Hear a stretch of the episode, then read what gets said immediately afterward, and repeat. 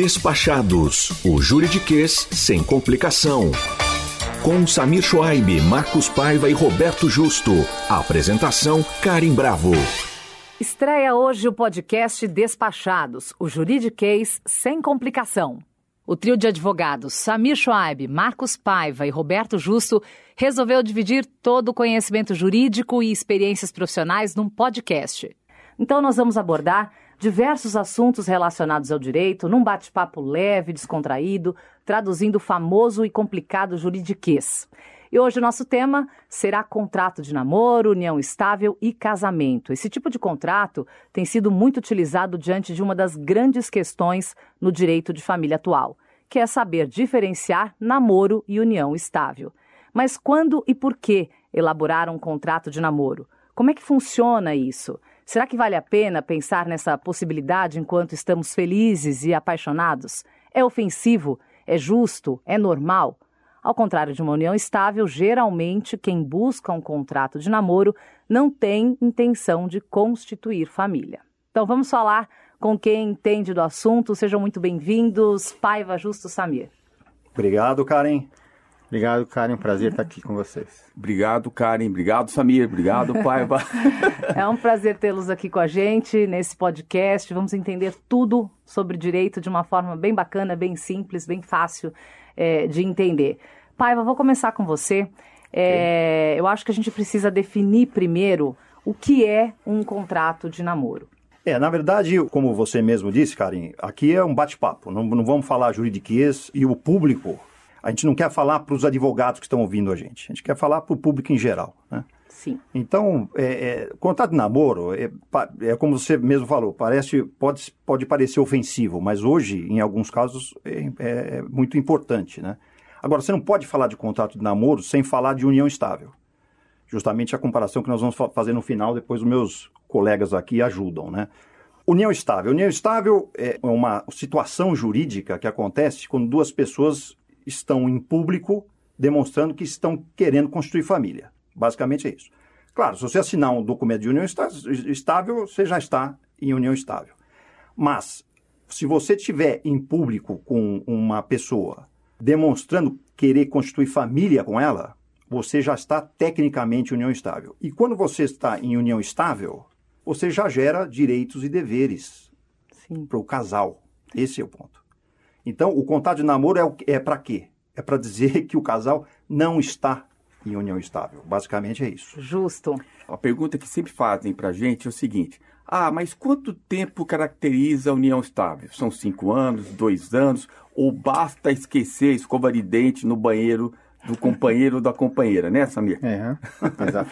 então a gente fala assim, o seguinte, que não tem prazo. Antigamente eram cinco anos, passou a dois anos, hoje não tem prazo. Então, na linha que a gente está conversando entre namoro e união estável, isso é, é, muito perigoso às vezes, porque às vezes a pessoa acha que está namorando e a outra acha que está união estável. E patrimonialmente muda tudo, gente. Certo, Samir? Ou seja, Samir, o principal ponto, pelo que eu estou entendendo aqui como leiga, é a proteção patrimonial. Exatamente. O contrato de namoro, é, ao final, ele, ele, a ideia do contrato de namoro é, é formalizar que não há nenhuma obrigação patrimonial entre o casal. O que é, muitas vezes, né, os clientes nos falam, mas se é namoro, eu vou colocar no papel. E se colocar no papel, é, eu não tô, eu não estou dando mais importância a uma relação e vou estar muito próximo de uma união estável. Então existe uma, é, realmente é, a diferença é muito pequena, é tênue. E a ideia, a recomendação que muita gente faz, que tem advogados que recomendam e advogados que acham que não vale a pena. Mas a, a gente até acha que vale a pena em alguns casos, se, se o patrimônio é muito grande, a diferença patrimonial, existe essa preocupação, então aí sim, fazer um contrato de namoro e renovar esse contrato de seis em seis meses, de um em um ano, fazer de novo. Por que, que é preciso renovar, Samir? Então, Karen, a, a ideia da renovação é justamente o que o Justo falou. Se não renovar, a, a possibilidade de virar uma união estável automaticamente é grande. Então, a, se o casal assinar daqui um ano, olha, continuamos no namoro, não temos união estável, é uma forma documental da, é, de, se, de se formalizar que ainda não há nenhuma obrigação patrimonial. Mas só uma coisinha, Paiva, só para finalizar aqui esse primeiro, a primeira entrada, é que é, não adianta ser união estável e eu falar que é um namoro. Isso não vale, porque é facilmente comprovável, como o Justo falou. Eu comprovo que moro junto ou que tenho, enfim, algumas, alguns requisitos que vocês podem falar, mas que se for união estável, não quer dizer que fazendo um contrato de namoro eu estou livre das minhas obrigações. É, não, exatamente isso que eu ia falar, Samir. Eu ia falar, é, é, o papel aceita tudo. Né? Então não adianta você só escrever estou namorando e estar em união estável. O detalhe é que essa figura de união estável, né, que seria mais formal, vamos dizer assim, e com efeitos patrimoniais, ela não deixa de ser subjetiva. Quer dizer, tanto a união estável, aquela que não é assinada, né, como, como o namoro mais ainda, são situações subjetivas. Acho que o Samir quis colocar, que é muito importante, é, não adianta você estar em união estável, que, de novo, está em público sempre com a mesma pessoa, querendo construir família, quer dizer, dizendo para as pessoas que a intenção é construir família, né? né? E assinar um contrato de namoro. Aí, aí você não vai resolver o problema. Agora, justo, o casal ele pode estipular cláusulas nesse contrato de namoro?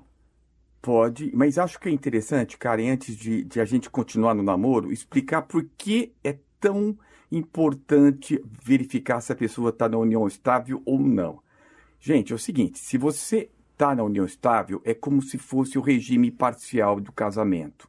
Ou seja, comunhão parcial de comunhão bens. parcial de bens. Muito obrigado, Samir. Tudo aquilo adquirido ao longo do casamento, por exemplo, a Karen é casada, está na união estável. Aí você ganha na loteria, na Mega Sena. A Mega Sena estava lá com um prêmio de 10 milhões. Você não ganhou 10, você ganhou 5 porque cinco já é do seu companheiro. Agora, se eu tivesse feito um contrato de namoro, estivesse morando na mesma casa que aquela pessoa, é, essa pessoa não teria direito à metade do prêmio, por exemplo? Em tese, não, mas como o pai falou, olha só a situação, Karen, por, por isso que é muito subjetivo. É Você falou que estava namo tá morando na casa do namorado. Olha só, se o seu namorado for uma pessoa que não vai ser o caso, lógico, mas de má índole, de má índole, Esperamos que não. ele poderia alegar que está na união estável e você achando que está namoro. E teve um caso no escritório interessante nisso. Uhum. Era um filho de uma, de uma cliente nossa, e, graças a Deus para eles, né? Eles têm muita, muitos recursos. E a menina achava que estava namorando, que estava em união estável, desculpa, e ele namorando. Aí acabou. O namoro, às vezes, a, o amor acaba, né, Samir, né, Paiva? Mas eles moravam juntos ou não? Não, era um, não. não, não. E ela alegou que estava em união estável, e olha só que interessante. Todo o rendimento que ele teve ao longo do namoro ou união estável era meio a meio. Então vamos imaginar, Kelly, olha só que interessante. Isso era o pedido dela. O pedido dela. Eu, ele tinha 10 milhões no banco aplicado. Não fez contrato, não fez nada. Esse dinheiro está aplicando, está aplicando, ficou 11 milhões, ou seja, teve 1 milhão de rendimento. Ela ligou que 500 era dela, porque estava em união estável, como se fosse regime parcial de casamento, 500 era dela. E aí nós três temos que defender nossos clientes. Mas aí, Gente, cara, que loucura, hein, Samir? Isso, só fazendo, é que... é, na pergunta se o casal mora junto, então aí a, é... a possibilidade de caracterizar uma união estável é muito grande. Porque aí existe a, a, a convivência como entre aspas, se casado fosse. Eu moro junto com a pessoa, eu recebo correspondência na mesma casa, tá tudo lá, as pessoas sabem, nossos Mas amigos. Mas mesmo fazendo um contrato de namoro, mesmo, mesmo cai por terra. É, aquele ponto Esse... que foi colocado, né? Não adianta você escrever contrato de namoro e estar, de fato, numa união estável. Né? Acho que é, isso que o é Samir... Se estiver morando tá junto, a possibilidade de caracterizar a união estável é muito grande. Agora, e, cara, desculpa interromper. Claro, justo, pode Não, falar. Sabe uma coisa interessante? Quando a gente pede para os nossos clientes assinarem o contrato de namoro ou até o contrato de, de união estável, a gente fala para o cliente, a gente vai saber se realmente a, o seu namorado ou a namorada gosta de você. Porque se, se ele não está interessado no seu patrimônio, ele vai assinar. Sim, mas, mas Paiva, há quem é, se ofenda com esse tipo não, de pedido? Sim, sim, sim. Com certeza tem, né? Com certeza tem, e acho que é, isso os clientes falam, pô, mas que coisa desagradável, eu vou namorar alguém, eu vou apresentar um contrato antes. O que a gente fala, não precisa ser no primeiro dia, olha, conheci a pessoa, dá para você assinar aqui. Mas é, é, não é, a ideia não seria essa. Mas assim, se a perspectiva é continuar, existe a preocupação com o patrimônio, aí dá para chegar e falar, ó, vai ter que ter essa conversa que não é muito agradável, mas que é melhor, a, é melhor essa conversa antes do que depois, como o Justo falou. Porque pode ficar caro uma brincadeira dessa se realmente for, for namoro. E, e, só respondendo, Pai, cara, é, aquilo que você tinha perguntado antes, não, não tem muito sentido você fazer um contrato de namoro com, muitas, com cláusulas, muitas cláusulas. Ah, é. porque aí você está você está indo contra o que você quer demonstrar. Há quem peça. Já aconteceu. Já aconteceu, mas o, o ideal é, é, de novo, qual é a ideia do contrato de namoro? Eu não estou em união estável, eu estou namorando. Se eu tiver união estável, eu vou ter consequências patrimoniais se eu separar ou se eu morrer, se eu falecer. Também tem consequências patrimoniais para quem tem união estável, né? Para dizer que eu não estou em união estável, eu faço contrato de namoro. Então, não tem muito sentido fazer muitas cláusulas nesses contratos de namoro, né? O que tem mais sentido é fazer cláusulas no, na união estável. Essa sim. Sim. É, Você e- você define re- regime. Diga lá. Não, não, é que é interessante agora, não sei se vocês viram, mas é interessante trazer aqui. Teve um contrato de união estável em que a pessoa colocou assim, ó, se você me trair em até dois anos, eu tenho o direito de tanto X de dinheiro. Se você É, me trair essas até cláusulas são cinco anos. Exatamente, você tem estável. direito. É, isso é uma coisa muito estranha, né? É, Sim. se você ficar comigo dois anos, você vai receber X. É. Se Isso. ficar cinco, vai receber 2X. É isso mesmo. Na É, união é, estável. Na união É, estável. na Na união estável. Na união estável. É, É. Despachados. O juridiquês sem complicação. Agora, outra pergunta, e aí eu não sei quem prefere responder. Se há distinções entre casais heteroafetivo e homoafetivos? Paiva. Na verdade, não, não há diferenças hoje, né? A, a legislação com relação a, a casamentos e união estável homoafetiva, ela, ela não está, não não existe lei específica para isso. Mas o Supremo Tribunal já decidiu isso lá em 2011, né? Então hoje, hoje é perfeitamente legal, né? Casa, tanto união estável homoafetiva como casamento homoafetivo. Os mesmos direitos, as mesmas obrigações. Mesmos direitos e obrigações. Agora, Justo, como é que a gente começa, né? Por onde começar a fazer esse contrato? É complexo? O custo é alto? Sempre consulte um advogado. Isso é importante. Bem clichê essa, né? Investimento. É. Mas sabe o que eu acho interessante, antes de a gente avançar um pouco, porque a gente já entrou no detalhe, eu acho importante falar para os nossos ouvintes como que se caracteriza a união estável num regime parcial de bens. Por quê? Tudo aquilo que eu recebi de herança ou de doação dos meus pais, isso é um bem particular, tá bom? tudo aquilo que eu consegui ao longo do tempo trabalhando, como eu falei, ganhando loteria, se eu estou no regime parcial de bens, isso é um bem comum. Então, olha só que interessante. A pessoa está na união estável, ela tem um, ela tem bem que ela recebeu antes da união estável, do pai ou da mãe, doa- doação ou herança. E de um bem que ela conseguiu trabalhando também. Isso é um bem particular, tá? Ao longo do tempo, se não fez nada, como a gente falou, é, é a comunhão parcial de bens, tudo aquilo adquirido ao longo do tempo, aí sim é meio a meio. Se eventualmente separar, aquele bem particular continua meu. Isso não é dividido, isso é importante. O que é dividido é aquilo conseguido ao longo da união estável. Tá? Isso é importante porque a gente começou a bater papo e não, e não caracterizou a união o antes estável. é só da O pessoa antes é que só meu. conquistou, só, só É. seu. É. Então, assim, só complementando o que o Justo falou, em outras palavras, comunhão parcial de bens, que é o regime hoje convencional, que não precisa fazer pacto, nada.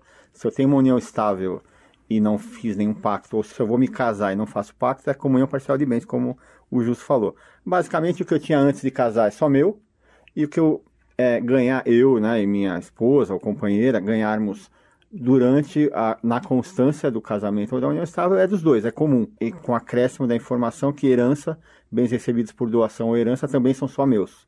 Então isso é importante porque na comunhão parcial de bens, se houver uma, um falecimento, uma sucessão ou em caso de divórcio, de separação, aí a gente vai ter que saber distinguir e ter que comprovar, se houver litígio, o que era antes e o que era depois.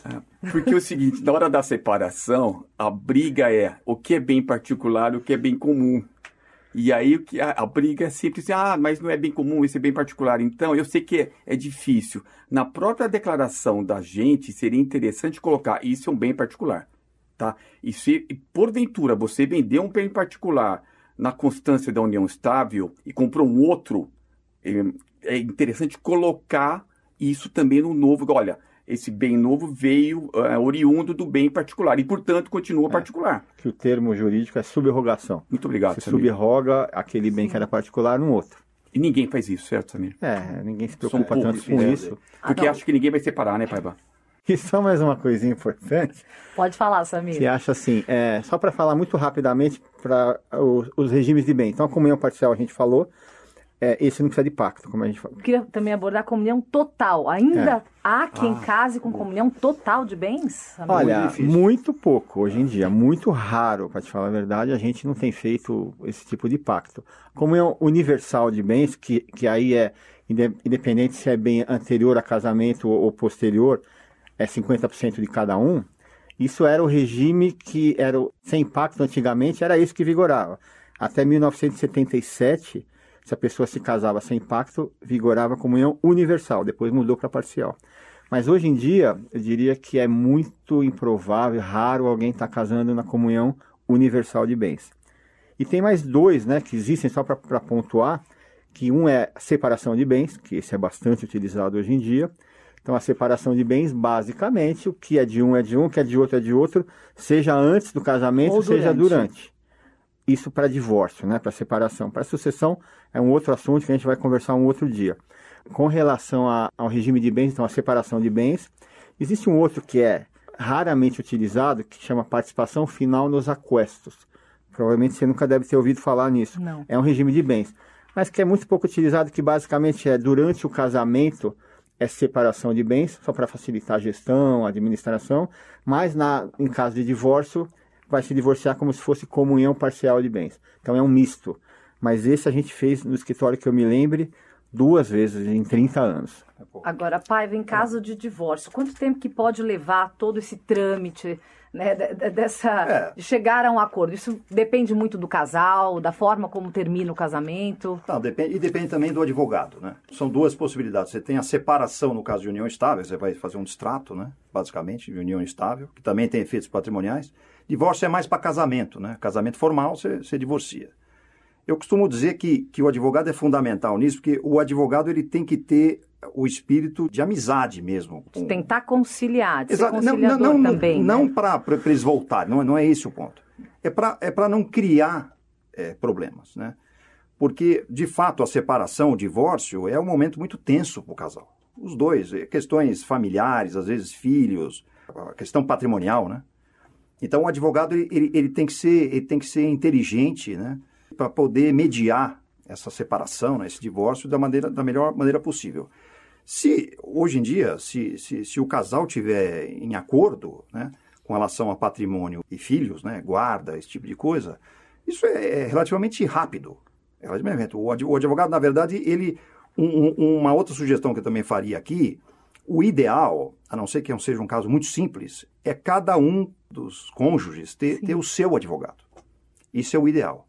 Por quê? Porque você vai ter um advogado para defender os dois em algum momento, um uma, uma, das partes vai falar, poxa, mas você fez isso, fez aquilo, né? Sim.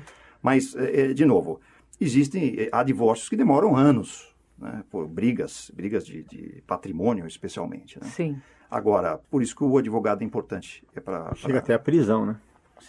De pensão, né? Sim, de pensão. de pensão. É. Justo. Não, só, só uma coisa que o Samir esqueceu, que daqui a pouco é, o Samir está bem casado, vai ficar casado pro resto da vida, né? Mas se um dia ele separar e casar, como ele está próximo de 70 anos de idade, né, Paiva? Eu acho que já estamos na hora de começar a, a Vocês viram que a intimidade é um caminho sem volta. Pô, 31 é, anos é, é, Samir, quando de escritório. a gente fala dele. É, é um bom, bom tema, Paiva, mas é. obviamente... Vamos trazer o tema, então, no, é. numa, no Não, próximo episódio. A, acima de 70 anos, é o regime obrigatório de separação de bens. Então, é, a gente fala brincando, e todo mundo fala brincando, que isso evita o golpe do baú, né? Porque quando você casa com uma pessoa acima de 70 anos de idade, obrigatoriamente tem que arrasar com o regime de separação de bens. E tem muito, né, Justo, ainda? Tem, tem. Eu, Samir tem uma história legal de um caso, Samir, de um cliente que eu acho é, legal nós temos contar, um caso no escritório, cara, que foi o seguinte. chegou no escritório um cliente, né, ele, um, que não era ainda, mas ele tinha 80 anos. E ele chegou e falou: Olha, eu gostaria de é, regular o meu relacionamento. Eu tenho uma união estável, meus filhos não aceitam essa união estável e eu quero garantir a minha companheira, porque eu, eu sei que no dia que eu não tiver mais, o pau vai fechar aqui, né? É, vai... Os filhos vão querer. Mas eles casaram, né, Samir? Eles já eram casados, separação obrigatória de bens, porque ele já tinha mais de 70, ele já tinha 80. E aí ele falou, eu quero, eu quero garantir. Aí ele falou, posso doar o meu saldo no, no, no, banco que eu tenho, no banco X? A resposta que o advogado mais gosta de dar depende. Pô, até pode, desde que não seja mais de metade do seu patrimônio, pode doar, mesmo na, mesmo na separação. Ah, não pode, obrigatoriamente não pode passar de metade do patrimônio. É, porque a metade do patrimônio é obrigatoriamente dos herdeiros legais, que são filhos, em primeiro lugar, junto com o cônjuge, expo, é, os pais e avós, junto com o cônjuge, e se não tiver nem filho nem pai, os cônjuges. Se não tiver nenhum desses, aí não tem herdeiros legais. E para fazer essa doação, tem custo? Tem custo, tem imposto de doação, né, que é estadual. Atualmente em São Paulo é 4%, no Rio é 8%, depende do estado. O, é, atualmente a alíquota maior é 8%. É, e, e, é, importante que faça um contrato de doação para ficar muito claro. Então ele fez a doação para essa, essa pra companheira. A gente até falou, aí falei, tem que fazer uma pergunta, qual que é a idade né, da sua companheira? Não, 30 e pouco, tal. Eu falei, ok, pode fazer. Bom, e aí ele fez a doação, ele era na comunhão, é, na separação obrigatória de bens. Depois, fizemos todo o trabalho, tudo após alguns anos, uns, uns cinco anos, é, aí ela nos ligou, dizendo que o marido tinha falecido. E que os filhos estavam no pé dela, querendo que ela devolvesse dinheiro do apartamento que ele morava, um apartamento na praia. E, mas não conseguiu. Por quê? Porque foi tudo feito legalmente, respeitada a metade dos herdeiros, e depois de uma longa briga eles chegaram num acordo. Então, assim, existe realmente isso, essa preocupação com o golpe do baú. Esse, essa idade de 70 anos vem sendo questionada também, porque 70 anos, antigamente a pessoa estava realmente já não estava tão considerado mais idoso mesmo. Sim. Hoje não, né? Uma pessoa de 70 anos está muito é, bem, bem, geralmente, é. né? É, é, só olhar o justo. É só ver o justo. o justo tá ótimo. Obrigado, excelente. É só olhar ele. O justo. É, obrigado. Agora, justo... Mas o Botox ajuda, né? Ajuda muito. Botox tá aí, eu, né? Eu, eu nunca usei Botox na vida, deixar claro isso aqui. ah, o justo, mas todos os advogados podem fazer esse tipo de contrato? Pode, pode. Pode. Eu, o que o pai falou que eu acho interessante é, é, é difícil às vezes, mas a você sendo ficando amigo do cliente, tudo facilita muito mais. Eu acho que é isso interessante. E a outra coisa também, cara, já aproveitando o gancho dos 70 anos, que a gente fala, porque para os nossos clientes, eu, às vezes o cliente, ou, ou, ou a cliente, né? É importante dizer isso, não é só homem, é obviamente, mulher e homem, é óbvio. Ah, se você tem mais de 70 e o amor é lindo e não, não tá nem aí com a idade, se você não quer ter problema de sucessão, faz a sucessão em vida. Porque aí você vai casar, mantendo usufruto político e econômico para você. Sim. Porque você vai casar pobre. Você não vai ter bens. E aí a pessoa vai casar por você por amor. Aquela linha que eu falei do contrato de namoro no começo. Tá aqui o contrato. Pô, assina. Se você não está nem aí com meu patrimônio, assina. Então, é, é também um planejamento interessante para você casar sem ter problema com os herdeiros que o Samir mencionou, os herdeiros necessários, que geralmente são os filhos, né? Ah, isso, isso é um, um, é. um, dado interessante, né? Pelo menos na experiência do escritório. Quando você fala de união estável e casamento, você tem os dois regimes básicos, né? O comunhão parcial, que é o legal, e tem a separação total. A experiência nossa é que dá mais briga quando é comunhão parcial, por incrível que pareça. Quando, quando, é, não, quando é separação total, já está definido. E, e, e, evidentemente, quando um cônjuge quer, quer fazer uma doação para o outro, ele faz a doação, né? Ele em vida ele resolve a vida do cônjuge. Eu não sei, não sei o que o, Samir acha, mas quer dizer, a experiência, a experiência e o justo, né? Mas é, dá menos briga, de fato. Comunhão par parcial, aqui o Justo até comentou. A pessoa casa, tem um imóvel, ela vende o imóvel e, e compra outro durante, durante a, a, comunhão parcial, por exemplo. Já tem a confusão patrimonial aí, que, claro, você consegue provar para cá ou para lá, mas você, tem, você, você pode ter um problema. Né? Na separação total, ela gera é, invariavelmente menos briga. É uma experiência que a gente tem. Ela, Agora, quando é uma relação comunhão parcial de bens, um trabalha e o outro nunca trabalhou e não trabalhou em nenhum momento dessa relação, isso pesa na hora da divisão ou não? Não, não pesa. Não, não pesa. Não. Sorte o é dele rendimento do... Sorte de quem não trabalhou. De quem não trabalhou. É. O rendimento a partir do casamento é dos dois. Até porque, se você pensar bem, né, aí a, a discussão é eu não trabalho fora, mas eu trabalho em casa, cuido dos filhos. Então, Sim. os direitos são os mesmos nesse caso. Ou, ou, o inverso, né? Agora, para a gente finalizar aqui o nosso papo, que está ótimo, mas está chegando ao fim, o contrato, ele pode ser invalidado? O de namoro? Sim. Não, o contrato de namoro, ele é invalidado no sentido de, eventualmente, ser considerado união estável. Nesse sentido, tá, cara? Tá. Então, o contrato de namoro, de novo, eles vão fazer, pô, nós estamos namorando, de vez em quando a gente viaja, né? Né para morar junto, né? Isso, isso não é namoro, isso aí é união estável, né? Então ele pode ser invalidado para dizer que, na verdade, havia uma união estável, de fato, né? e não um namoro. Nesse sentido, sim. E, e quais são os tipos de provas que existem, por exemplo? As pessoas eh, têm que mostrar foto, eh, filme, WhatsApp. Como é que Cara, você. é muito subjetivo. Esses processos, tudo isso que você mencionou vai para o processo.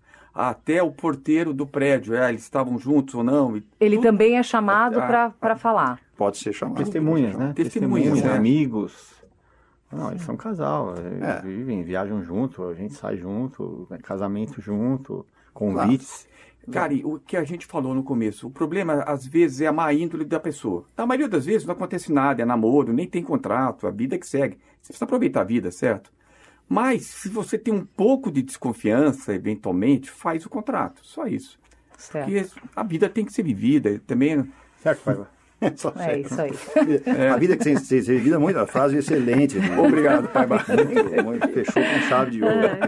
Gente, nosso papo foi muito legal, né? O nosso episódio de hoje do Despachado sobre contrato de namoro, união estável, chegou ao fim. Os ouvintes que quiserem participar, mandando perguntas ou comentários, pode entrar em contato por culturafm.com.br barra contato ou pelo telefone 11 2182 3222. Semana que vem tem mais informação em bate-papo com os advogados Samir Schwaib, Marcos Paiva e Roberto Justo. Esperamos por vocês. Até lá!